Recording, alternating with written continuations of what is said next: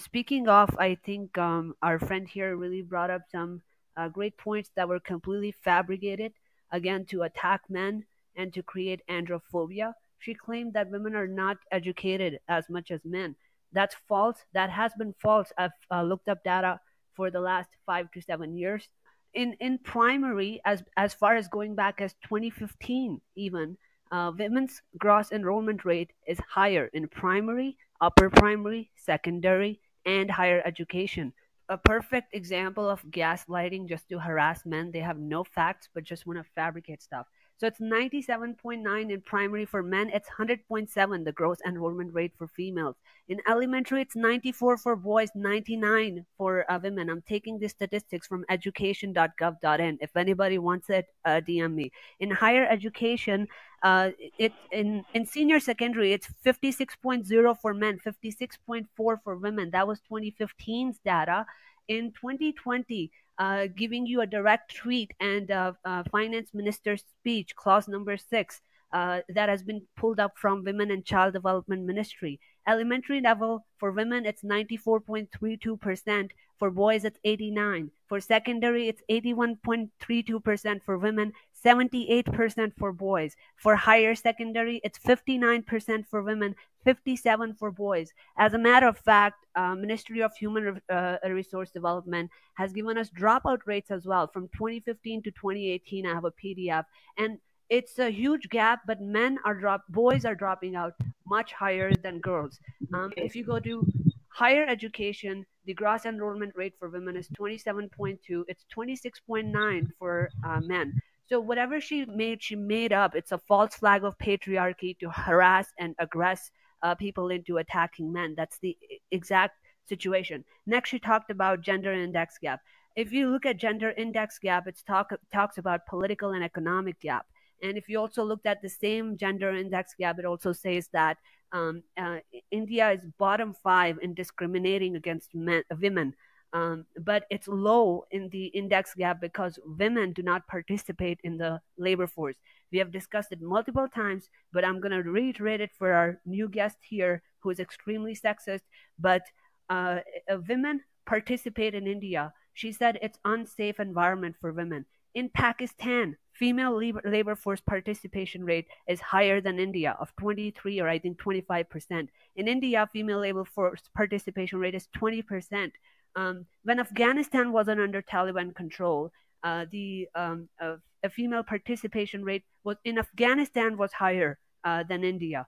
Um, as a matter of fact, the uh, women participating in the la- labor force is so low that only the Arab nations like Yemen, Libya, who are at civil war and have a radical um, uh, terrorism problem, are the ones that are lower. Only eight or nine countries. And if you look at Pakistan, where uh, police stations are blown up by terrorists, they are doing better in uh, female participation rate.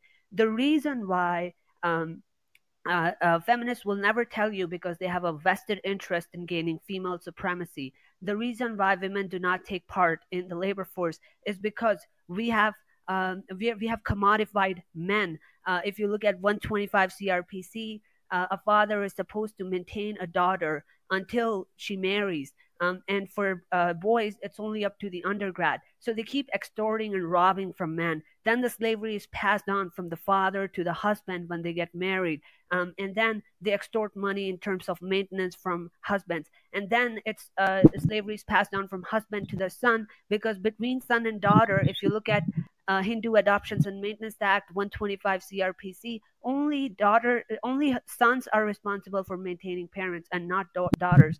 So it's become very convenient. And, and if you look at NSS survey, um, uh, uh, you know, on the statistics, Ministry of Statistics says that 51% of women prefer to stay at home and 64% of urban women and 60% rural women just assume it uh, uh, because there is nobody else to take care of it and their men can make money so they can just take from them um, and so 51% prefer to work at home because we have given them the privileges uh, and talking about safety um, you know, and uh, rape. I think she was especially bringing up sexual harassment. If, it, first of all, we uh, discussed this before. 16,000 50% of cases in 2019 uh, uh, uh, out of 32,000, 16,000 under pretext of marriage, where we're doing genocide of men because they are not marrying the women they had sex with. And so, pretext of marriage becomes rape. There is presumption of guilt, and they are they're persecuted uh, by a bunch of femcells.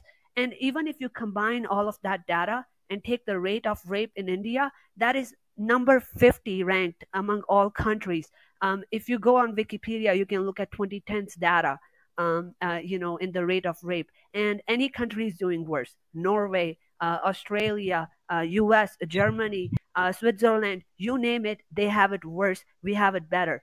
Um, India is literally the safest country for women. As a matter of fact, it's unsafe for men. Men are not only not safe outside, uh, they are not safe within their own houses. Their own uh, wives, their own girlfriends are slaughtering them and turning them into uh, hate persecution we talked about male privilege. Um, you know, this these women are coming from feminists are coming from a country where uh, where we are seeing um, a massive viral videos going around from Greater Noida, from Priya Gari Delhi, from Lucknow girl, from Delhi DTC bus driver, from Hitesha Chandranee to Megha Sharma to Bareilly girl to a traffic police being beaten up in Mumbai to Jamnagar Gujarat to Uttarakhand Pat Pathankot to Saharanpur UP, uh, uh, you know, to Janakpuri Delhi to Badan, UP, and how many more videos have we not seen in one year of women violating not just men, but as far as going further to put their hands on police. And not only are they not getting um, uh, uh, you know persecuted they're not even getting arrested as a matter of fact as long as the video doesn't go, go viral they don't even take police complaint as a matter of fact, systemic sexism is so high that after these women beat up those men and police officers, a lot of time the same men are being put into bars and their families are put behind bars. They're put through torture, and false allegations are applied on victims to drag them through police brutality. So we're talking about a country where every day we we pr- promote women as supremacists uh, to violate men's rights and to get away with it. How many female criminals are getting away with this? And this sensitization and supremacy has been promoted by system and promoted by feminists because Yogita Bhayana tweeted out a woman who was being arrested and these feminists are the one that come uh, come against it and ncw is the one that protects them and uh, we have normalized this behavior and then somebody brought up and said um, uh, you know, uh, women are not safe to go out. Um, 72% of all murders are men. Um, and um, somebody said that uh, they're murdered by men too. I think what part of systemic sexism do you not understand? When women are not even going to work, when men are still doing slavery for women, they're objectified and commodified, they're shopped and extorted and robbed and harassed I mean, when they're taking care of five to seven people, go under debt, you see how many suicides there are. Of course, they turn to crime because if you if you hear the systemic sexism from Chandigarh, from Punjab to Mumbai, courts have said beg, borrow, or steal, but have to maintain the wife. So steal right there. System is the one that's promoting men to go do a crime to, to be able to supply for women because we are the slaves. So before you make these extremely offensive uh, comments towards men, please uh, learn some sensitivity. This is exactly the problem with feminism. I need people to control their aggression and hostility and learn to respect men because that's what we need more in the society. Thank you. But I just want to add something that one of my uh, uh friends have just sent me and um, uh, it, it, so basically i quickly verified this before telling you guys this. Um, indian army in uh, 1888 uh, had uh, launched a, a, thing called indian military uh, nursing service and uh, where women were added to work on there. And it was in 1992 that the organization opened up doors and started inducting women in non-medical roles.